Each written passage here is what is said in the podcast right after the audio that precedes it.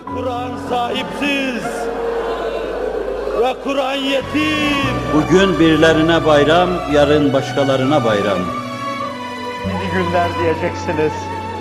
Meğer tatlı günler o günlermiş diyecek. Allah'ın inayeti sizinle beraber olsun.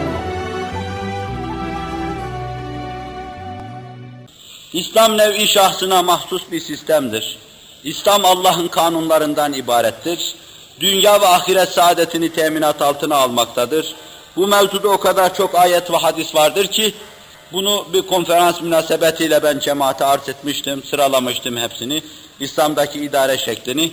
Burada meseleyi uzatmayacağım. Demokrasi kelimesinin kullanılmasında bir mahsur yok kelime olarak.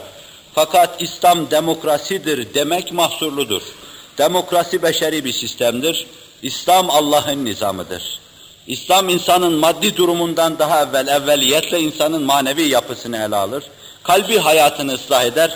Fertleri denge ve düzene getirir. Sonra işte o fertlerden esasen halk idaresi o zaman olur.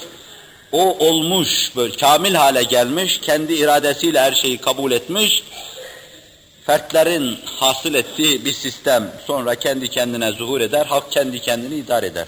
Halk kendi kendini idare eder. Ne sureten halk idaresi ne de halkların idaresi değil.